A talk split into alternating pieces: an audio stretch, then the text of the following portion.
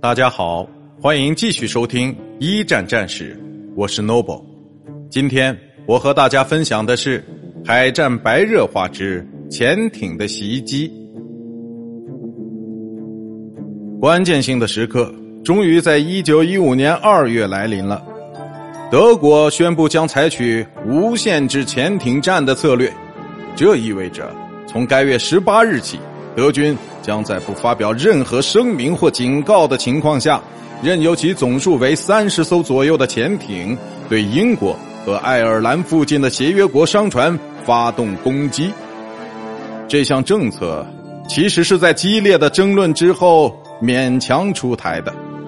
德国军方对于这个政策采取了非常明确的支持态度，而政府首脑们则犹豫不决。一旦实行了这种政策，无疑是给协约国提供了很好的宣传素材，